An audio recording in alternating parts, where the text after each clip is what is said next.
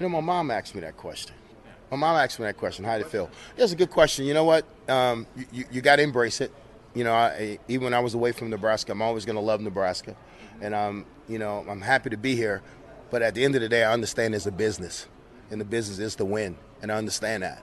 You know, they're not going to keep me here because I played at Nebraska. They're going to keep me here because I can win. But listen, I'm loving it. I'm loving being back, reuniting with a lot of old friends. But I think I like the way things are right now.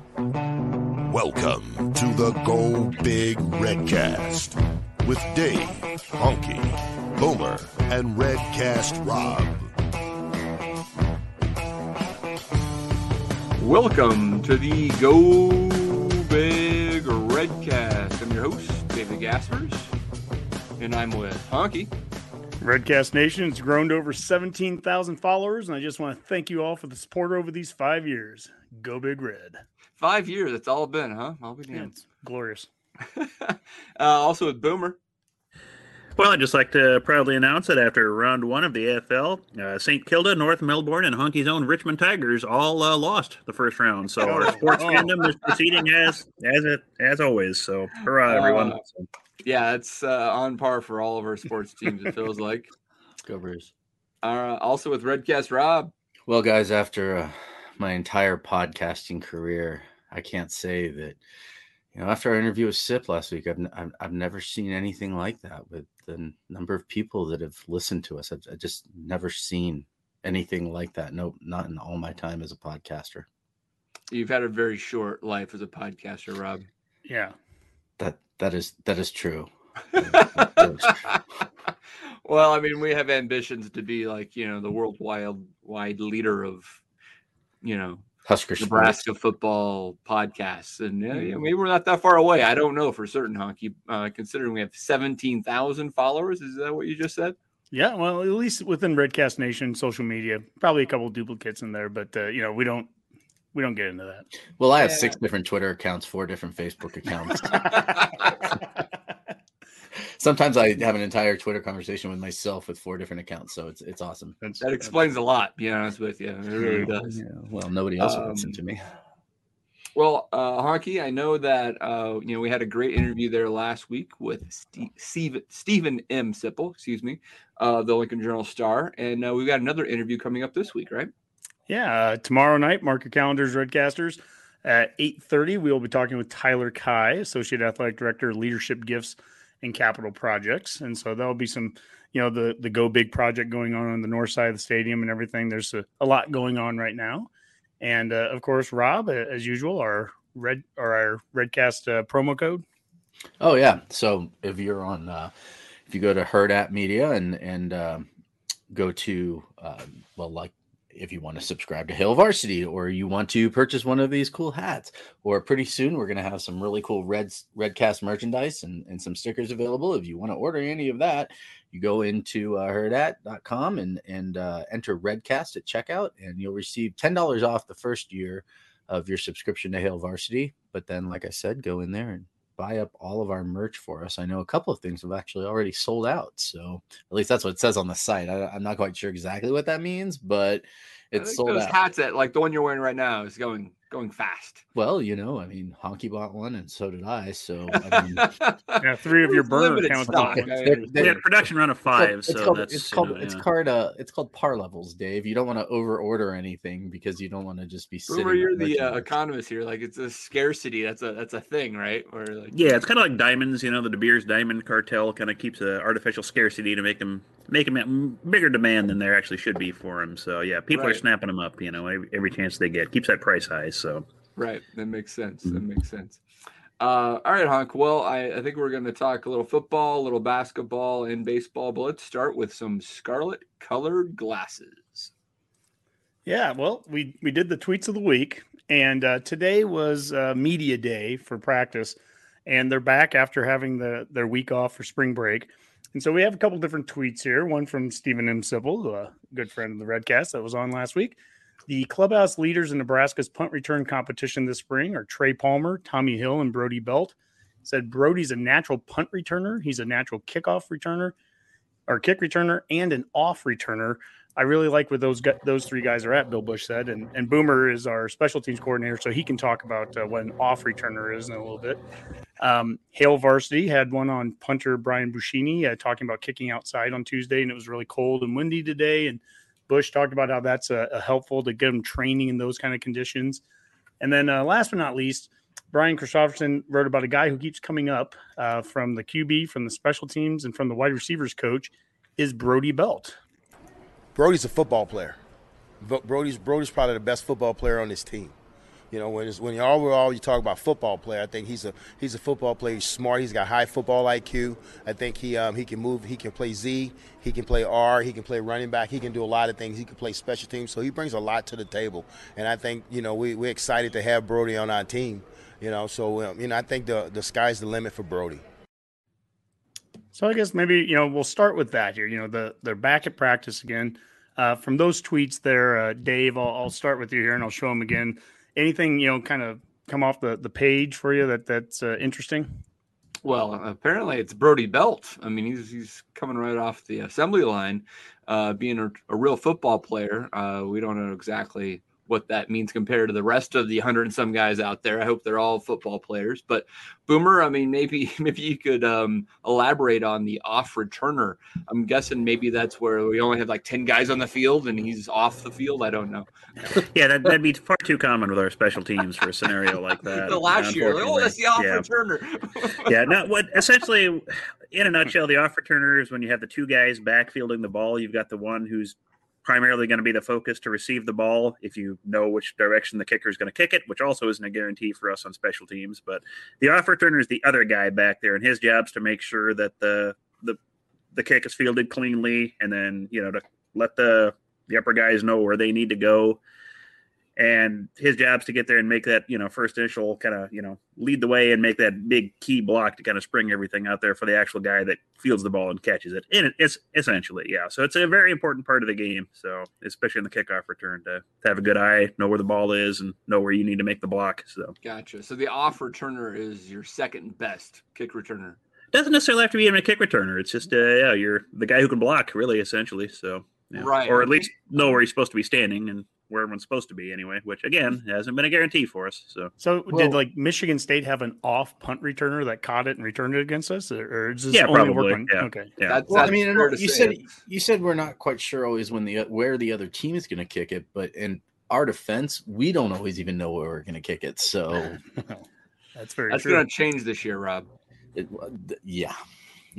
And Bush today, you know, had a chance to talk quite a bit about, you know, just some of his philosophy on it. And look, I mean, I love what he talked about. You know, it was a crappy day here in Lincoln. It was cold. It was rainy. It was windy. And he brought up kind of like how golfers, professional golfers, when it's a crappy day out like that, they get out onto the links so that they can practice in those kinds of conditions. And he said that basically the same thing here. We're going to practice. We're going to kick in wind and rain. And he wanted to get that team out there today. And Buscini, again, kicking the ball and hitting the roof. I mean, there seems like we have something different with our punter this year that we haven't had in previous years. And Boomer, you've hit on this a number of times over the last 5 years, that special teams kind of is important. So, you know, I'll take that as a net positive, at least through a couple of weeks of spring. Yeah, at least we seem to be, once again, saying we're doing the right things. So let's hope it actually translates to something on the field. But yeah, I think we've all known, you know, any of our loyal podcast listeners over, was it 5 years now, Honky? I think hopefully if they've learned anything, special teams is kind of important here and there. So, you know, special teams, folks. So let's see if it translates to something this year. So, you know, that reminds me of a story when the Jerry World opened up for the Cowboys, you know, in 2008 or so. I was down there at the time, and one of the visiting punters during a preseason game hit the scoreboard, and they're like, oh my goodness, this is a disaster, they put the scoreboard too low, this is always going to happen, blah blah blah. Have you heard of a punt getting, you know, knocked down by the scoreboard at Cowboy Stadium since? No, but I think Alex Henry even hit it when during one of the Big 12 title games. I mean, so it's quite possible. It's usually by intent. It's not necessarily a good kick. Right, yeah. Exactly. So I want Buscini to actually practice like coffin corner kicks, for example, would be more exciting to hear than he's hitting the roof, because that means he's practicing that opposed to kicking the ball really high. Yeah, and Bush actually referred to net yardage, and what it would take to get really good net yardage is kicking it, not out kicking your coverage. He doesn't necessarily want to see a guy kicking it 60 yards just for the sake of it and having a return with 20 yards open around him. I mean, he'd rather have it be a 45-yard kick with the gunners right on him. So, again, it was hearing a lot more philosophy there from him today than maybe I've heard the last couple times. And he's, this is a big deal. Special teams is a big deal right now. And I'm buying into it. Okay. The other tweets of the week for the football, go outside of, just this team of outside of Nebraska. But, for one, we always talk about in-state recruiting. There's Malachi Coleman, and he has an offer now from the defending national champ. So, I mean, his offer list, if he's got Georgia, it's going to be anyone, right? I mean, anybody can be going after him. I still like our chances.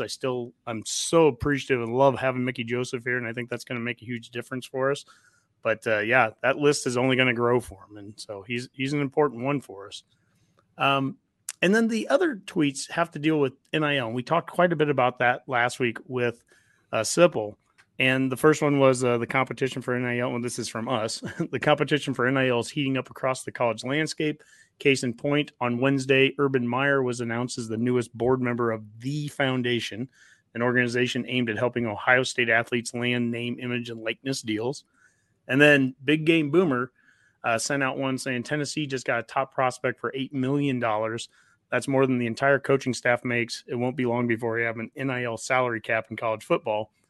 I don't know if that's going to happen. And we've had text discussions amongst our group about that. There's a lot of things that go into it, but what's interesting is just how big of a change, cataclysmic change really has happened in less than a year since it went into effect.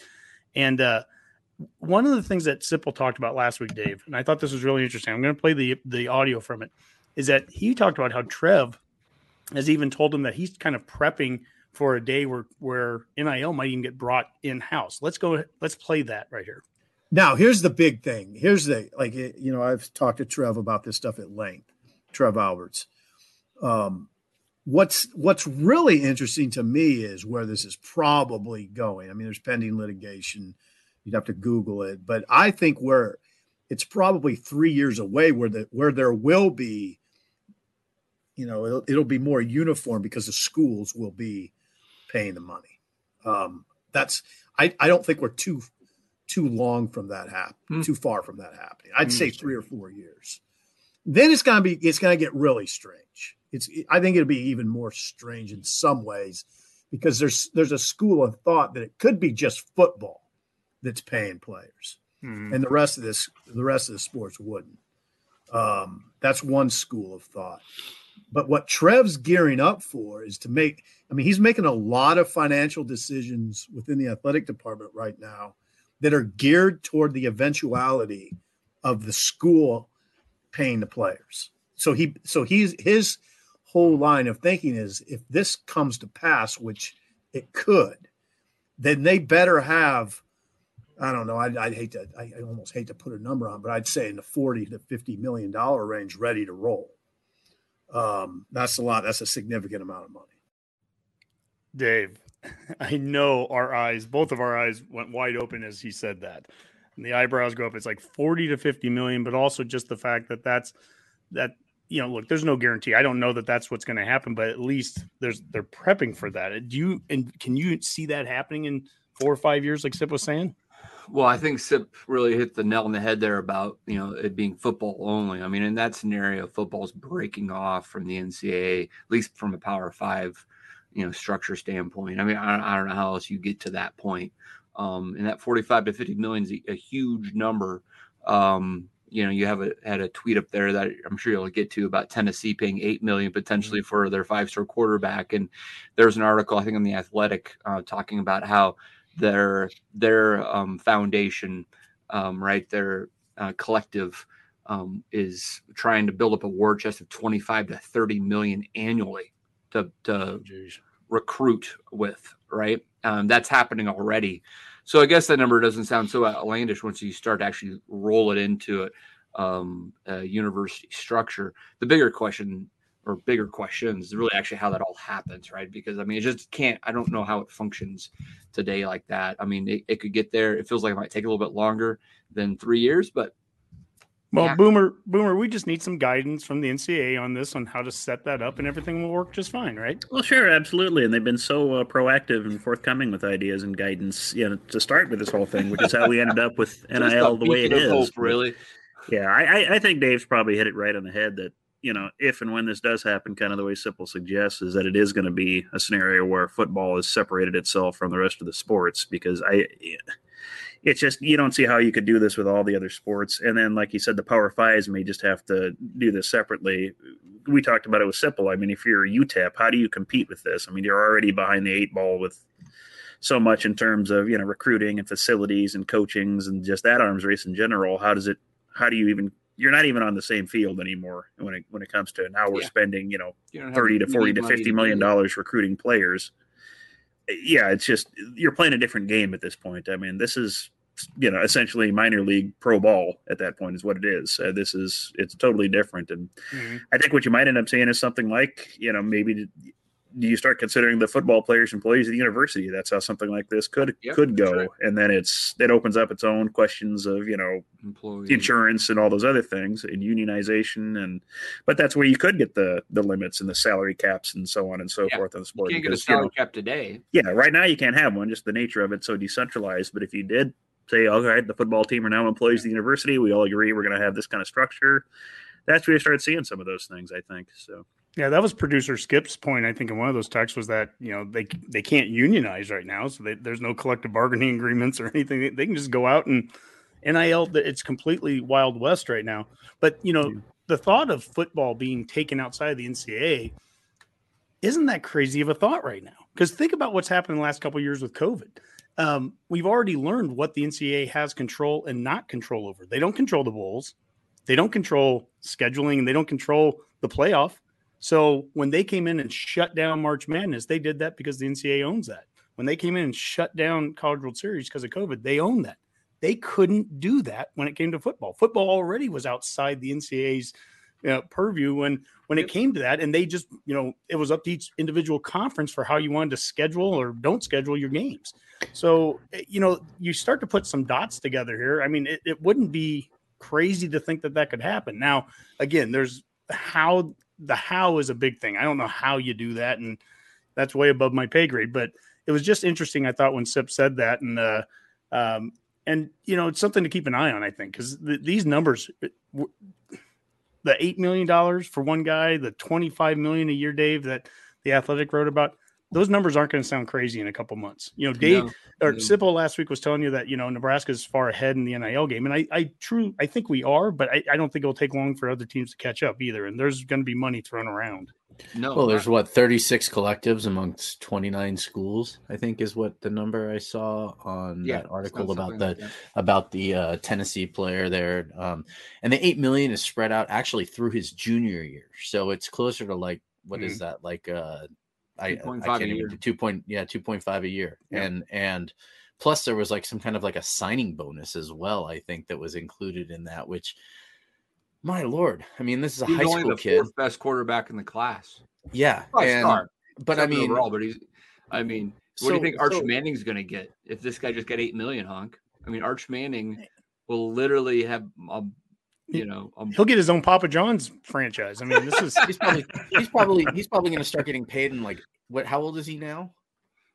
He'll be a senior in football this year in high school. Yeah. So is he going to sign a deal now? Like, I mean, where's yeah? I mean, it's like to the point. It's like to the point now where, you know, you're going to see some of these kids a lot like the ones that are showing like commitments in like their sophomore, junior year to colleges, right? Like you're going to start seeing kids in high school walking around and, you know, driving brand new NIL. And so different states have different rules on that high school wise. Texas notoriously obviously does not allow their high school players to profit. That's why yours went to Ohio State. Other states are different. So, I mean, that could be interesting.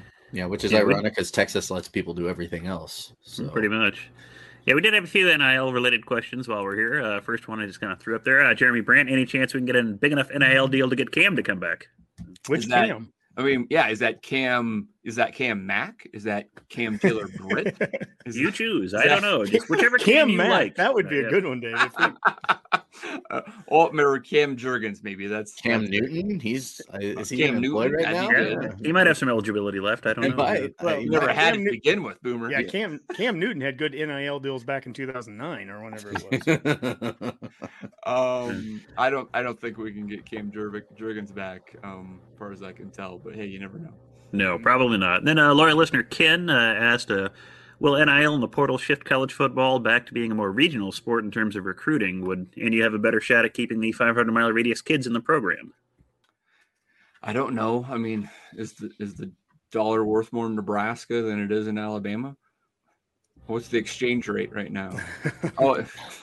I mean, the cost of living's better. I mean, I guess the NIL deals might be better if they're already locally known from a high school perspective, right? You know, I could see Malachi Coleman might be able to draw bigger numbers staying home because he already has name recognition here, where in Alabama he's, you know, would just be getting into a bigger, you know, fishbowl. I mean, I could see that. Yeah. But, I mean, I think it could be a little bit of both. I think a better question would be is this going to help us recruiting outside of the 500? You know what I mean? Some of those like 4 and 5 stars. I mean, you know to your point of that. Yeah.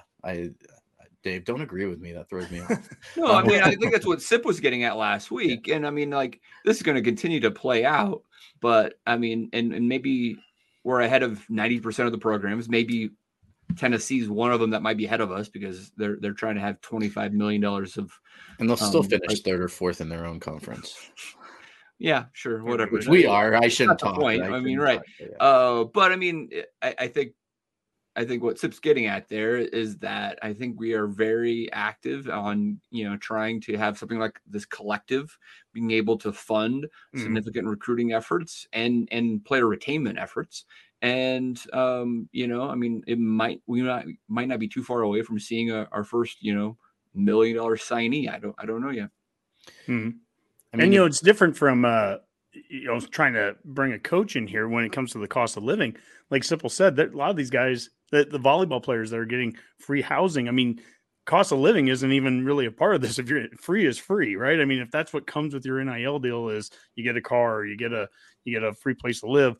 I don't know that that's really going to affect someone from inside or outside the 500 miles. But I think your point, Dave, about if you're an insider inside the 500 miles and you have a connection already to the state, that might be able to bring you some more money here than it would somewhere else, just because your local name recognition. All right, Jim Cobb, what NIL will do regionally for Nebraska are Big Ten teams nearby Iowa, Minnesota, Wisconsin, who won't have the NIL money to offer that Nebraska has will. Yeah, I mean, that seems to be the case right now. Let's see if that holds up. We've, you know, talked last week about how Wisconsin seemed to have been unable to put together a package for Caleb Williams to make him a viable candidate there at Wisconsin. You know, I mean, it feels like the storyline would be that the alumni base and the boosters at Iowa and Minnesota aren't as enamored with this idea as maybe folks in Nebraska are. But all it takes is a couple deep pockets at any of those, you know, booster clubs to change that. So we'll see. I mean, I think that could be the case. Well, yeah, I think every team's not really in the recruiting model for any of those schools anyway. I mean, those schools literally build their programs off a lot of, like, you know, 3- and 4-star recruits, right? That stay for 3-4 years at a time, right? Like, sure, but I think their point here is that, I mean, opposed to saying we need to go get 5 stars across the country or even 5 stars locally. I mean, this could be a simple advantage of let's saying that we are going after the same guy that Wisconsin's going after, or Iowa or Minnesota, which happens all the time. Yeah. And we can put together an NIL package for $200,000 for this guy for the next 3 years, and they can't put together anything. Maybe that makes a difference. Yeah. That's true. Like, maybe we could have gotten what's his name's son, who plays for Iowa now. No, that wouldn't have happened. No. But Wisconsin, yeah, Wisconsin's had some issues getting NIL in place. I think at a place like Iowa, it'll be interesting with a guy like Ferentz as coach, old school guy. Does he embrace it or not? And we've talked a little bit about Iowa in the past, where they've had they haven't had a lot of players leave for the portal, so they haven't had to bring in a lot of players from the portal either. Now, if that starts to change, what if Iowa starts to lose players because, hey, I can go and make NIL somewhere else? Existing players, not just high school recruits, but an existing guy leaves because I can go somewhere else, Nebraska or elsewhere, and make more money. I mean, then now you got to start playing the game. And, you know, how willing is he to embrace that? I don't know. Yeah, you combine this with the transfer portal and the immediate eligibility, one-time immediate eligibility rule, and you can really, it's a free agent market for players from lower conferences or other teams that you can draw from. And now, Nebraska ball. Well, let's Dave, should we move on to Nebraska ball? Yeah, absolutely. There's some more tweets of the week here from Nebraska ball. Yeah, so let's start off with wasn't a surprise that Bryce McGowens did officially put himself into the NBA draft. And here's a tweet from Donovan Williams, Lincoln kid that went down to Oklahoma State, but is in the transfer portal himself. We'll see what happens there. But he said, "Go be great, Bryce McGowens." And then speaking of transfer portal and Lincoln kids, Sam Greisel, he was at North Dakota State for the last 4 years. He tweeted out, "Dreams to reality. There's no place like home. Let's rock, Husker Nation."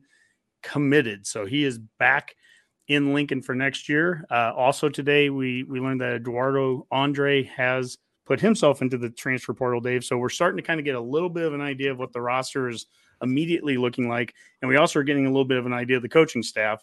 Doc Sadler and Matt Abdelmassi are both have been both let go from the staff as Hoiberg starts to do his restructuring.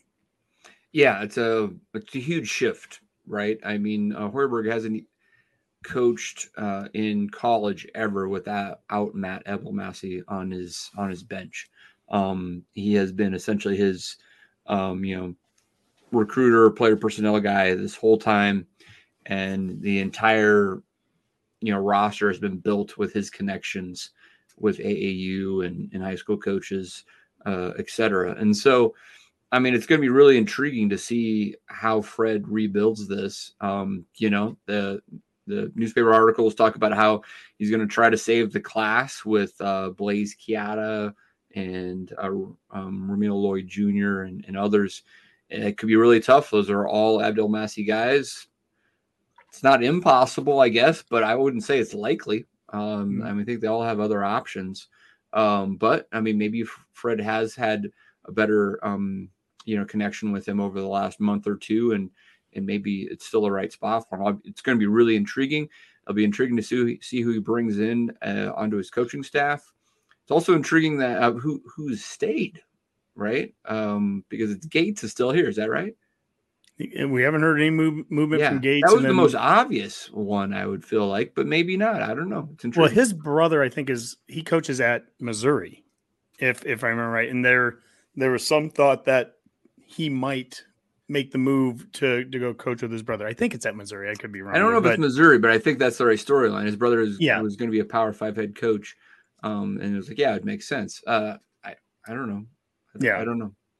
Yeah. And then what players end up coming back, we've talked about Walker. We think, good chance that he's going to come back.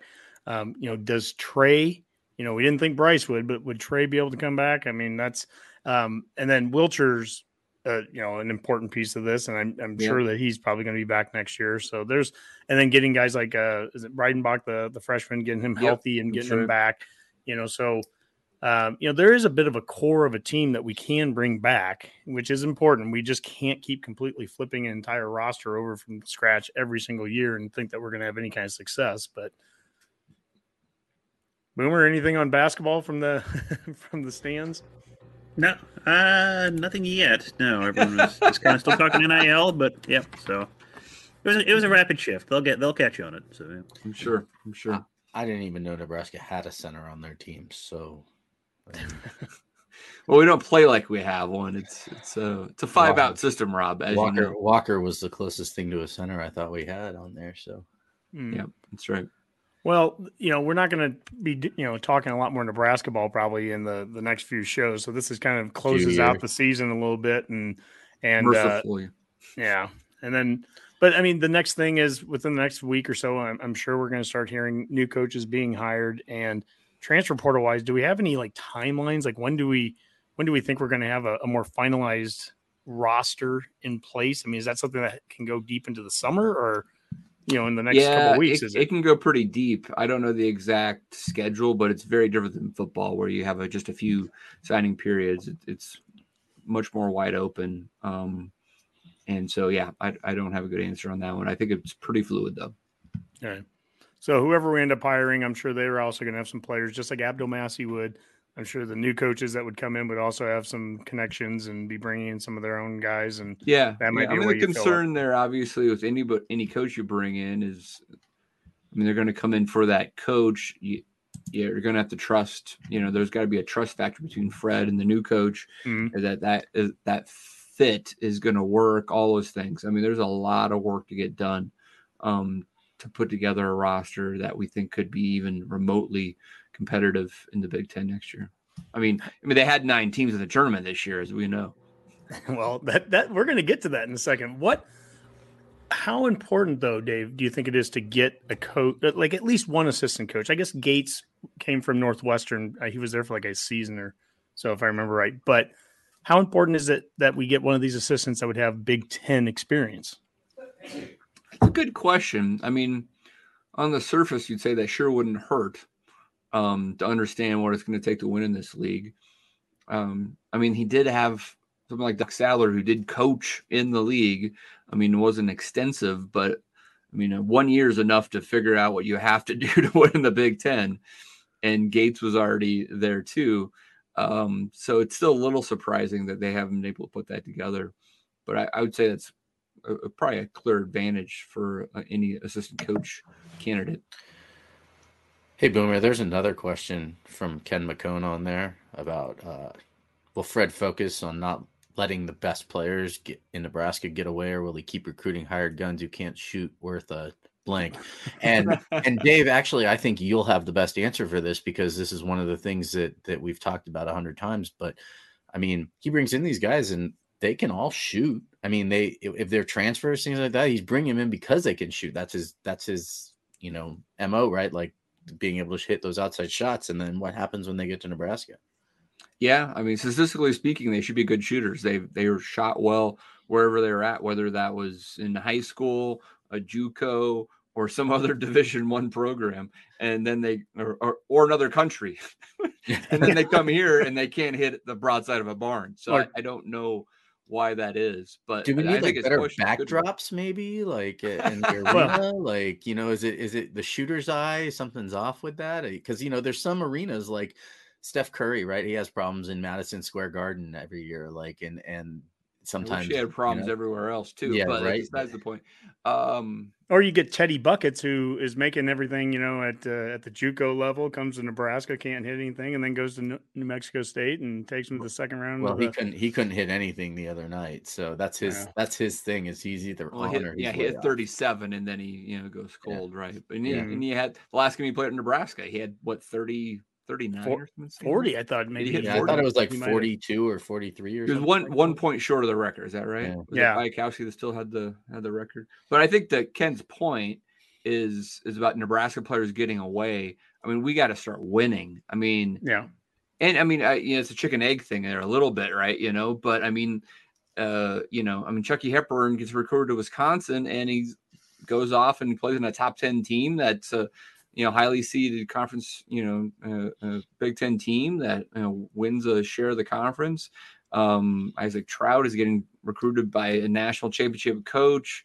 I mean, you just got to start winning, and then you're going to have better luck at getting those guys. You'd like to think that they want to play at home at Nebraska, but I mean, they don't. I mean, you know. Well, there has to be, yeah. You have to show them something on the court too. And it's not just NIL, you know, there has to be more than just that to attract these kids. Salas going to Gonzaga. You have obviously Creighton's gotten a couple kids now, you know, in the last few years too.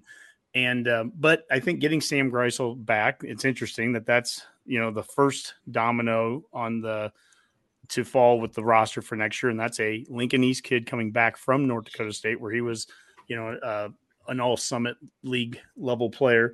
And then Donovan Williams, I'm just curious. I don't know. Maybe I'm making something out of nothing, but you know, he was committed to Tim Miles and then decommitted when basically Teddy Allen committed. So it felt like a swap 1-for-1. And Donovan Williams ended up going down to Oklahoma State and playing there for 2 years. And now he's in the portal too. Maybe we can get him back. Yeah. Take him. We talked about Big Ten play and what it was going to take to have success in the Big Ten. But we also had a few more tweets in the week that are specific to Big Ten in the NCAA. And we are sometimes I think Boomer and I running the account, we troll some of the other schools just because our teams haven't been very good. I get it. But the Big Ten, man, I mean, we get 9 teams in this year and last year, whatever it was, 8 or 9. And we can barely get teams into the second week. And so we were struggling as a conference. And here's Mike Farrell. If Purdue doesn't win the Big Ten, should lose all bursts next year. The conference has been awful. Inside the Hall, which I think is a Indiana show, Kevin Warren needs to get to figuring out why the Big Ten keeps underachieving in March. Today has been a complete disaster for the league. And then Dennis Schutte with the Saturday Traditions, he said Big Ten regular season versus Big Ten in the March Madness. And there's some cartoons that I don't understand. That's from Space Jam. That's from Space Jam. There you go. All right. Very good. And if it's not a Police Academy movie, so you haven't seen it, that's okay. I thought maybe it was Star Wars or something. I'm terrible at that stuff. You know that. Dave, I came down to Denver last weekend. We hung out, had a great time. Yeah. We watched a lot of basketball. Rob was with us too. I'm not neglecting you, Rob. We had a great weekend. Watched a lot of basketball. To all those tweets, points there, the Big Ten's had a rough go at it, and I don't know why. I mean, look, I control them, but obviously Nebraska's not in it. Why? What is going on? Why? Is it just the reffing? You hear a lot about that, but is it? Sure. I mean, like, it's interesting. I can't remember who had this series of tweets. Maybe you guys saw this as well, that they were kind of dissecting the Big Ten tournament. And you know, it is the last tournament essentially before Selection Sunday. And maybe they should change that because, like, you know, maybe the some of the best teams are too tired because they played late on Saturday and then Sunday, and they have to turn around and play again on Thursday or something like that. I don't know. But the data was saying, well, actually, I mean, like, a fair amount of the Big Ten tournament champions have done fine in the tournament over the last several decades. So they didn't seem to have any statistical data backing up that theory that we should end the tourney earlier. I do think there's probably a lot more evidence to the fact that, I mean, like, the Big Ten promotes a different brand of basketball within the conference, and the refs allow a lot more physical play to occur in conference games. That directly impacts someone like Fred Hoiberg, who likes freedom of movement in his offensive system. And it doesn't play well to his goals of scoring a lot of points. And ultimately, sometimes that can work in regular season play, but then once you get to the NCAA tournament, NCAA refs are tighter on that, and ultimately the Big Ten teams are at disadvantage, right? Because there is more freedom of movement, there's more calls on Big Ten teams, and that impacts their performance. I mean, like, you know, I would say this year, I mean, a lot of this is being made out of no one thought we were going to get 9 teams in this year. Last year, everybody thought Big Ten basketball was really good. There were some really high seeded teams, and they're expected to have a great tournament. We got 9 in this year, but keep in mind that included Rutgers, Indiana, and Indiana's play-ins, right? So literally they are on the cusp. You take those 2 out, we're down to 7. It's a very different. That's, you know, still a large number of. That's still a large number, but we also have 14 teams that all play competitive basketball here, and are trying to win. So I mean, I mean, like the play-in thing tilts that a little bit. You know, I think in the numbers wise. I agree with you too, Dave. Actually, on that as well as far as the style of play goes, because it's a lot of, you know, bang them under the basket type of play. Like, that's why we talked about, like, you know, Walker, you know, I'm a big fan of Walker because I like the way he plays under the basket. It's a Big Ten style of basketball. And, you know, a lot of these teams that they were losing to were able to just get out and break. I mean, it was the big joke during the Wisconsin game this week, right? Like, take the under, because I think the over on that was like 135, right? Which is 135. Yeah. It barely got to 100, and it barely got to 100. They even said it like in the first 5 minutes of the game. They said, "Well, folks, if you took the under on this, you might as well go cash that check now." And I mean, then it became a joke. Like by the time the second half started, his first team to 40 is going to win. And sure enough, first team to 40 did win. Yeah. You know, Wisconsin lost that game, but it's just such a slow. I mean, you almost feel like they're trying to play kind of like the Hoosier style of basketball where no shot clock anymore. You know what I mean? It's just so slow. It's pass, take the shot from inside the arc or whatever. I don't know. It just feels like such a slow down pace of play. And all you need is one team that's in better shape and can run the ball faster and, you know, outscore them by 10, 15 points in that, because it's not Big Ten basketball. And you saw it a lot. I mean, what do they have left now? Two teams? Is it two teams? Purdue and Michigan, right? And Michigan was a team where nobody even thought they belonged. And here they are. Yeah, preseason, like, they were expected. Well, preseason they were, and then they lost to Arizona. Yeah, but sorry, I had to throw that in there. But yeah, I mean, preseason they were ranked, and then they fell off the map, and then a lot of people thought they shouldn't have even made it after the Howard incident, right? So then, like, it's just, I don't know. It's the Big Ten's a huge enigma in the tournament every year, and give them four top teams and leave it at that every year from now on. Because Dave, you're a North Carolina fan, you're happy, right? Yeah, I mean, it got a little bit sketchy there. You left it about halftime, I believe, and you're like, oh, Carolina's got this. Carolina was up on Baylor at halftime around 14, 15 points.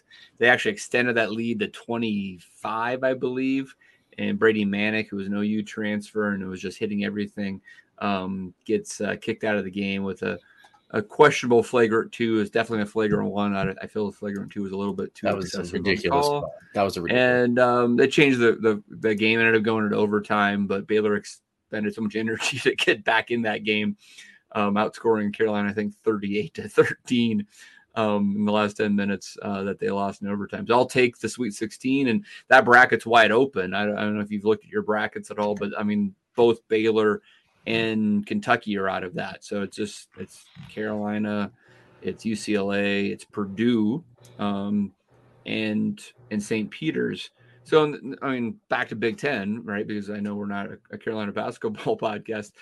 I mean, we are all just saying, oh, it's a disaster for the Big Ten, but I mean, Purdue should be the favorite to make the Final Four out of that. Right. So, I mean, does that change the perspective if somehow Purdue and Michigan make the Final Four and you have two of the last four?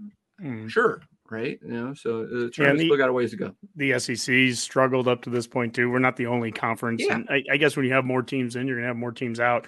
I will say that, I legitimately thought Iowa was going to go deep. I don't know that I thought they'd win it all, even though I had them winning my entire bracket. You lost a significant free bet on Iowa. I did. Free bet that I could have done. By the way, we were watching that game in an Iowa bar. All right. Yeah. That was probably the most satisfied I've been watching sports since 2020. I think that was probably, and I was really good. I didn't say a thing in the bar, man. I just had a big smile on my face watching that. It was such a beauty. Yeah. Dave was getting me onto all the sports apps, the betting apps out there while I was in Colorado, and it was a ton of fun. And yeah, you get all these free bets and these, you know, they're trying to build one of them. They give you $50 and you automatically get 50 extra. So I had to pay 50 and I got an extra 50, and then I just cashed out. So I walked home with 100 from that. I was like, that was easy, but I don't think that was their intention. But anyways, one of them was pick any game, and I picked Iowa just to win. And if they win the first game, then I would get $200 of free bets. And it was like the next game. I didn't want to wait for some. I was like, are you sure you want to take Iowa hockey? And he's like, yeah. I was like, come on, it's Richmond, whatever. They've got this. Right? Well, Honky, what was your quote after that game? Losing $50 was totally worth it. You looked at me and you said that, but you kind of kept your voice down because, again, we're sitting in Sports Column, which, if people don't know, Sports Column is a bar in Denver. It's a sports bar in Denver that's an Iowa bar, but they also have one in like right next to the Iowa campus. In Iowa City, yeah. Is it in Iowa City? Oh, is that why? Is that what that is? Oh, okay. Yeah. So they have a bar in Iowa City, and then they have the bar in Denver because Denver has a huge Iowa contingency here too. Mm-hmm. So Redcasters, this is something we've talked about this in the past, but during football season, and Dave, I'm planning to do it again next year or this upcoming season. It's one of the most unique settings in the country is the Lodo area of Denver, that downtown area where. I don't know. I've heard like Manhattan and maybe like Wrigleyville are similar to where you have a lot of transplants all in one spot. And so you have all of these viewing sites of like every team. Like we could literally go from bar to bar to bar. There's the Wisconsin bar right next to the Iowa one. Right next to it. And they're all so well themed. So, you know, you go to a Nebraska bar and they're handing out Runzas, but we've been to the Swamp and the Rockies and you know, the Gators are doing that. And you go and we've had cheese curds and we've done jump around. It's one of the neatest settings.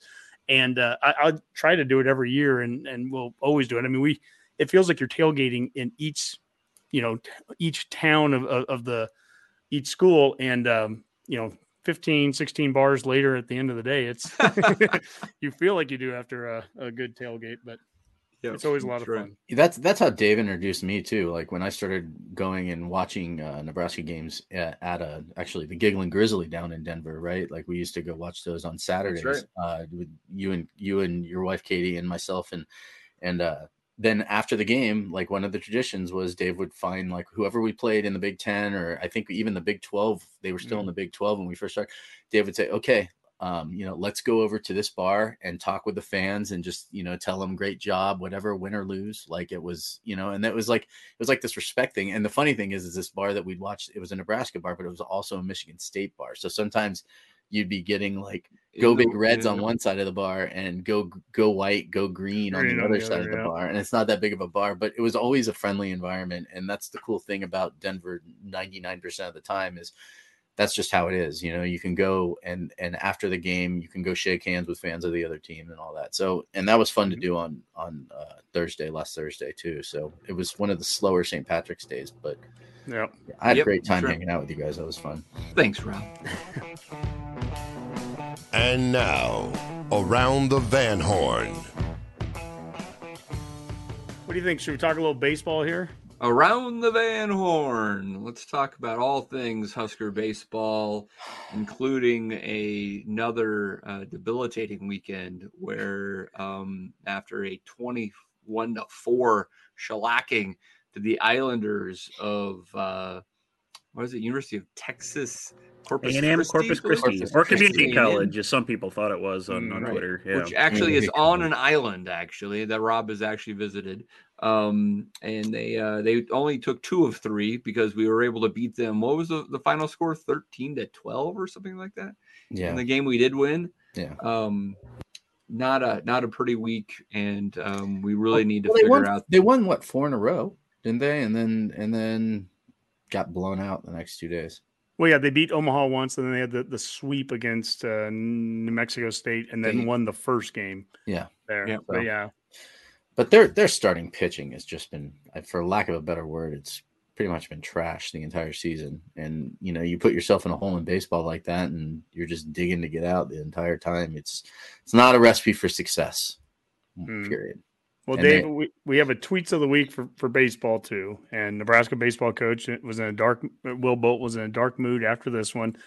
Has he ever been part of a game like that in his coaching career? Bolt said, no, never, nope. And that's in reference to Sunday's game 3, 21-4 loss.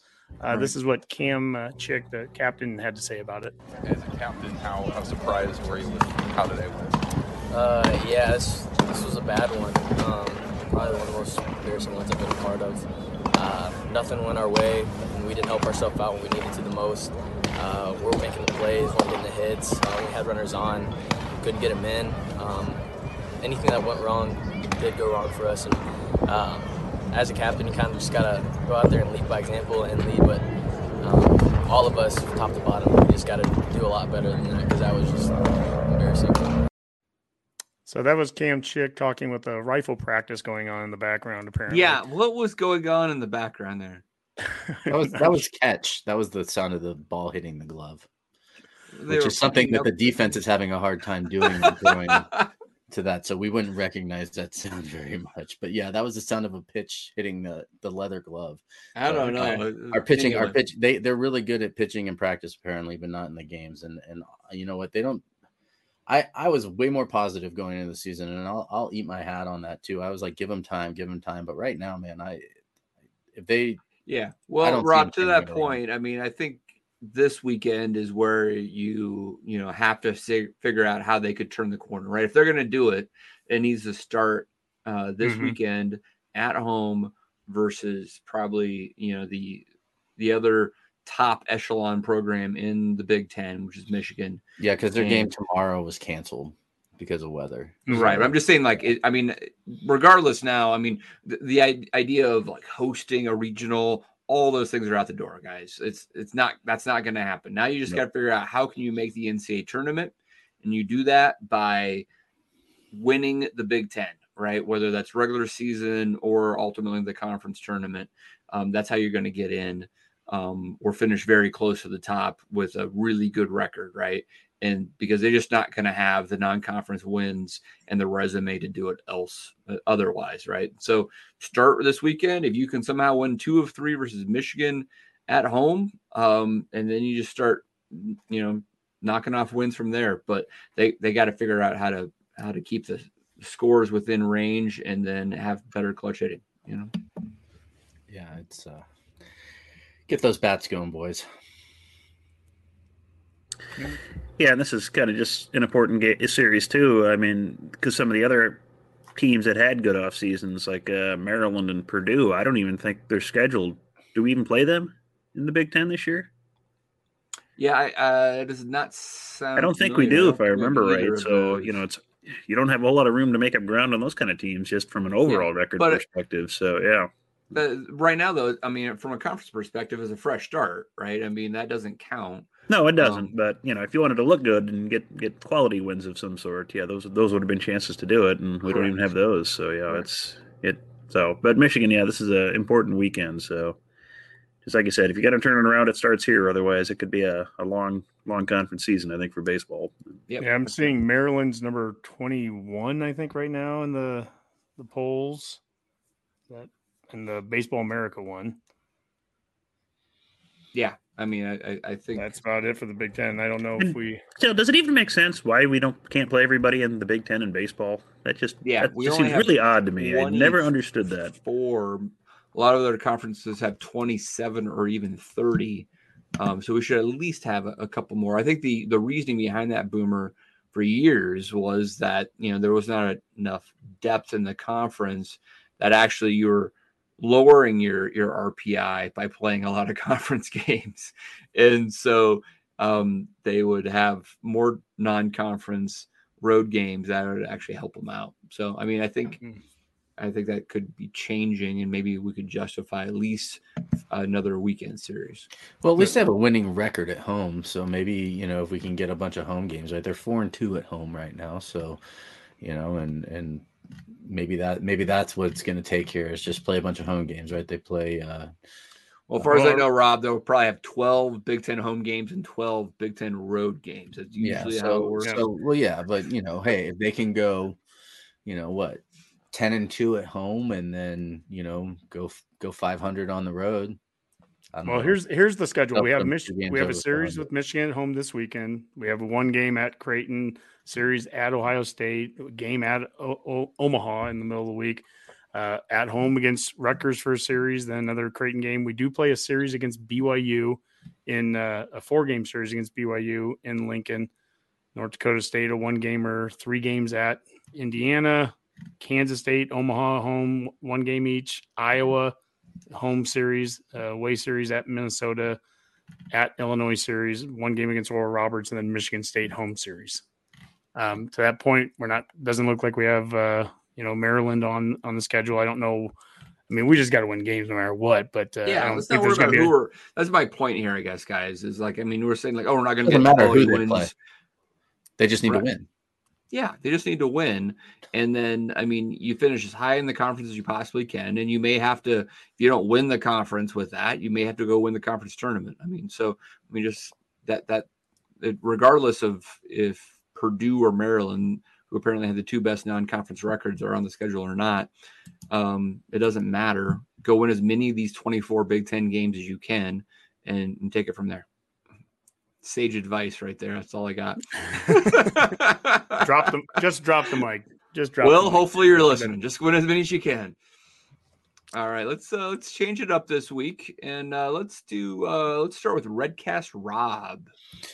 I mean, my only parting shot is that the stickers came in. We've got some great T-shirts that we're either going to be selling, maybe giving away here coming up real soon. So when I'm in town for the spring game, find our tailgate. We're either going to be setting one up or, you know, trying to set one up with some people that are already tailgating, you know, and you know, come hang out for a little bit and, you know, enjoy some time with the Redcast. It's a, you know, it's a spring game, so it's a Nebraska football game that we can't lose.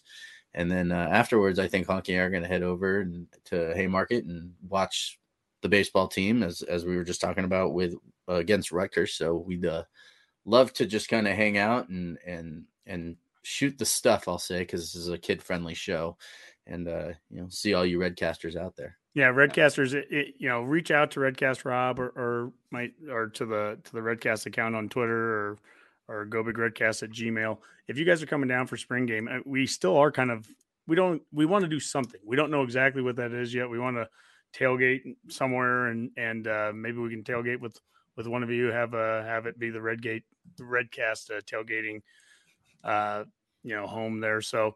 And I know we're going to do a rapid reaction after the game too, Rob, like we did last year. So we'll do a rapid reaction after the spring game, but it should be a fun weekend. Yeah, and I like I said, if you're having a tailgate and it's something that you do traditionally around the spring game, let us know, because maybe we'll just come join you.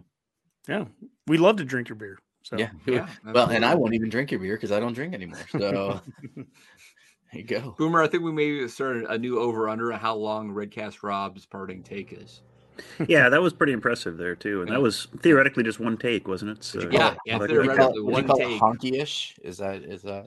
Well, he goes for quantity, you know. Yeah, just sheer number of hot takes. This was just one long hot take. So. I prefer to call it quality. I wanted to do Honky last, so there was more action on the 3.5 to see if we could actually move the line. Boomer, let's have you.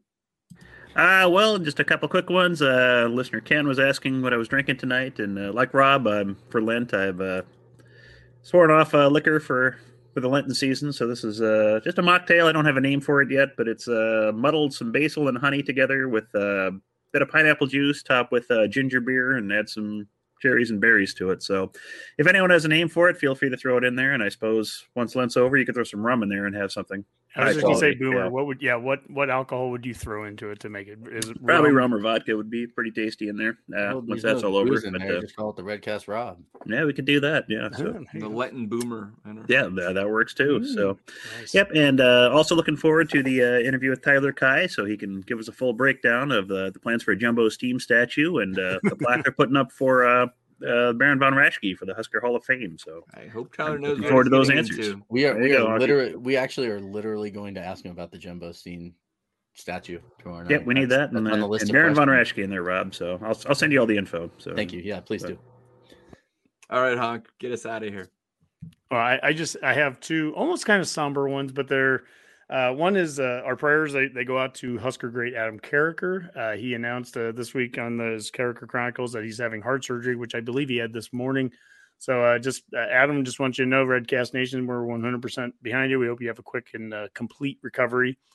And the other one was, Dave, you mentioned I left the Denver a little early during the UNC game on Saturday, and I was heading over to a buddy's house in Northwest Iowa. And, oh, this is interesting how this looks. I didn't think that would go over us like that. But anyways, I took a photo. I was driving through Goodland, Kansas, and I was like, well, this is where Brooke Meringer's was buried. And I was like, well, I want to go over and just pay our respects. And there's photo there of that. And there's, you know, they put up Husker stuff around it and everything. It's a neat little tribute that they have there. And it just got me thinking. I mean, one of the all-time greats, unbeaten. Obviously, that was the BTN special that they did on him, and it was just kind of a touching moment, I guess, to just driving through there and wanted to stop and give our best regards there. So that's absolutely that. Very cool, Honk. Glad you were able to do that. All right, guys, fun show. Enjoyed it. Looking forward to the interview with Tyler here tomorrow. For now, let's call that a Go Big Redcast. Go Big Red. GBR.